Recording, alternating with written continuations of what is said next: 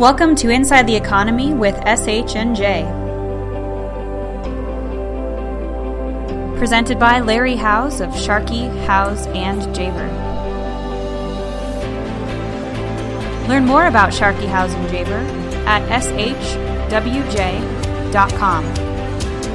Thank you for listening. Well, good morning. Uh, I'm going to focus today on a discussion about U S consumer and the likelihood of another recession in the near future. But quick look at the numbers.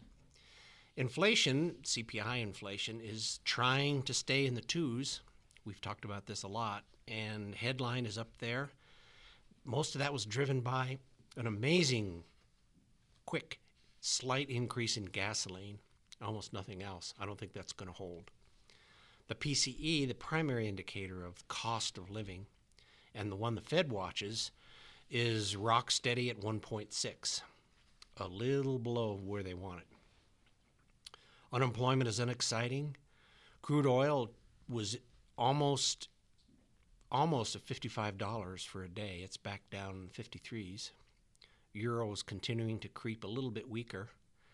And those of you who study the Treasury yield curve, like I do,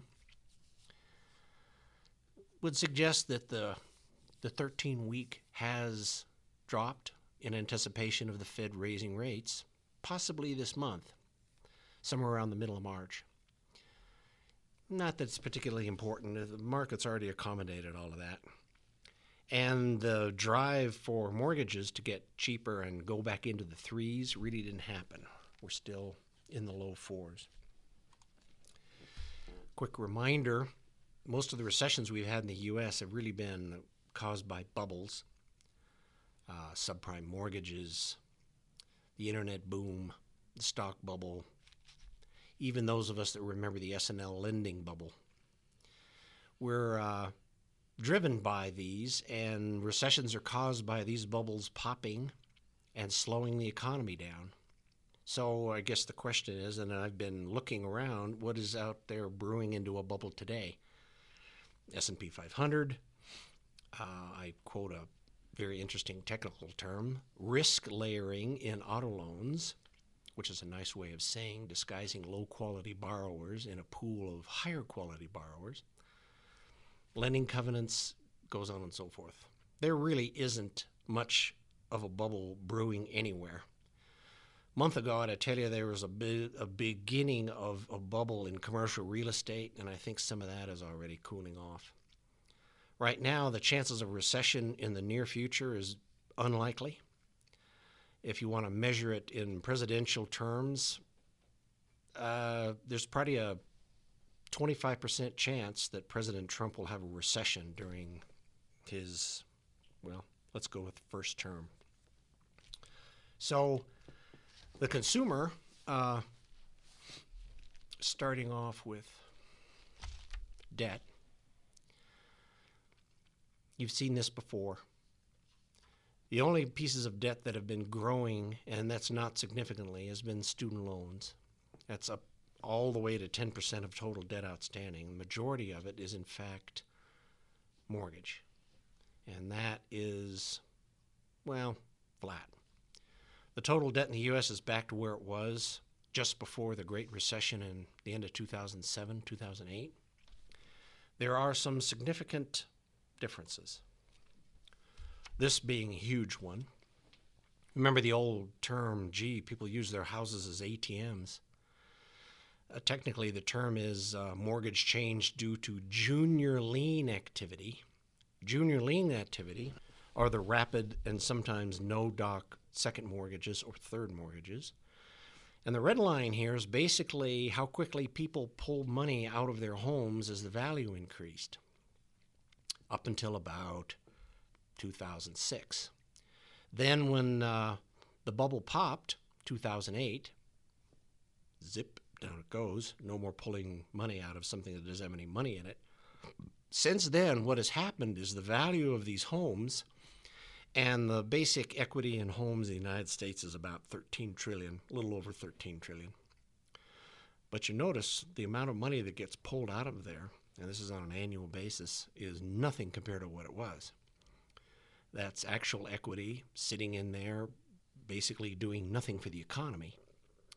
But it is a clear change in the spending habits of the consumer about where they get their money. Delinquencies, and we've been watching this, are all headed significantly down. Mortgage especially is headed down to new lows. Credit cards are below seven percent now. That can go a little bit lower, but not much. And autos is probably the only thing out there right now. Everybody and their brother has been out buying cars, and a certain percentage of those couldn't afford the cars they bought, and that's starting to come home to roost as the inventories build and all the car manufacturers due to slightly slowing sales. This number is creeping up. Uh, the delinquency number is nothing significant. It's just different from what it was. Banks here and their willingness to make loans, that has been creeping down since two thousand ten uh, as they've adopted the lending standards basically back to the fifties under Dodd-Frank. It is reflected in their, quote, willingness, meaning if you don't meet their criteria, they're not willing to lend you money. And in consumer installment here, which is not a particularly rapid growing area of the market, banks are trying to get out of that business. Uh, and they do it this way, tightening lending standards. And they've been tightening. They loosened up a lot in two thousand eleven, two thousand twelve, as things were cheering up, but they continue to get tighter. That's more cash required, more down, harder to get a credit card, harder to get a car, the rest of that stuff. I think we're going to go through a tightening cycle here. Uh, we're probably starting another one right now. Now, the income side, which is indicative of what I describe as the singular most important economic unit in the globe, and that's the U S consumer. This is the U S consumer. This is what you get at the end of an inflation cycle. On the left-hand side, which is basically about nineteen seventy-eight, those are the percentages and their income. Is this inflation adjusted? This is definitely inflation adjusted. Absolutely. Inflation adjusted means less when your inflation cycle is ending. And this is the time period when the inflation cycle is ending. It's over by two thousand two. So what you have is a lot of money. Here, this is probably the most important measure. This is, in fact, income. Inflation-adjusted income, there's now a measurable group of people that make over three hundred fifty thousand dollars.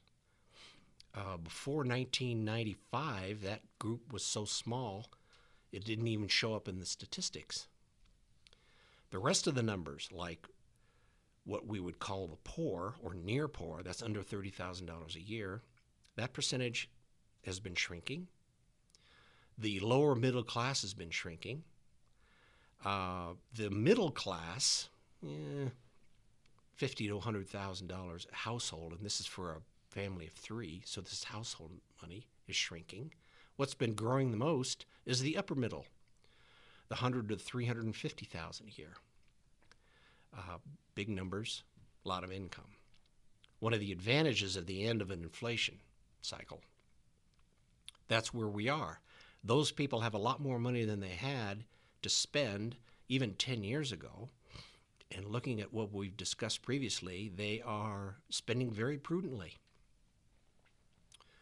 No inflation, nothing driving them to go out there and buy something. It's just sort of, let's see what happens next. Now, I don't call that Dullsville, I call that prudence. Here's the other side of the coin, and this is one of the reasons I'm not the least bit concerned about the commercial real estate market. And commercial real estate is driven primarily by foreign money. It always has been. This is the billions going into commercial real estate over the time period. And this is from where? Europe, Canada, Middle East, Asia, Australia, Latin America. I mean, those don't change very much. But those huge piles of money coming into the U S go into office buildings, strip shops, golf courses, uh, all kinds of things, the commercial real estate market, pushing it into bubbles. And just recently, in the last about four months, not only has that money cooled, and that's mostly from China due to restrictions on taking capital out of China, it's cooled everywhere. One, it's way too expensive for a weaker currency, and everybody up here has a weaker currency than the dollar. It's much too expensive to come into an economy with a very strong currency and make any money buying into their stuff. It's going to cool. It's probably going to bring commercial property down in value a little bit, which is fine with me. Just cooling a bubble. Uh, and the other side of the coin, what continuing to go on in China is significant. Uh, the fact they still own fewer U S treasuries and all the billions that they've sold have had no impact on the market, as predicted. But they still continue to sell their most valuable asset, and that's U S treasuries. Big numbers. They are coming up on two hundred billion dollars here pretty soon, and working very hard at keeping money from fleeing the country. Why have they been selling off U S treasuries? The U S treasuries are the only truly liquid asset they have, available to anyone and very attractive to everyone on the globe. Even their own yuan-based assets, there's a lot of people who don't touch it. And they don't have that many euros. As we've discussed several times in the past, it's the treasury market that is the market. What are they using the money for? What are the Chinese using their money for? They're supporting their currency, the yuan. They put money into the banking system. They put money into their own spending, using their assets to keep the yuan from a precipitous fall, which it is capable of doing. Well, it's capable, it's not very likely, but it's capable of going down to four. When it, the Chinese have been trying to keep it nine, nine and a quarter for decades. So there isn't a lot of other bubbling financial information. We are looking out for the bubbles and the imbalances out there. Uh, more later. Thank you.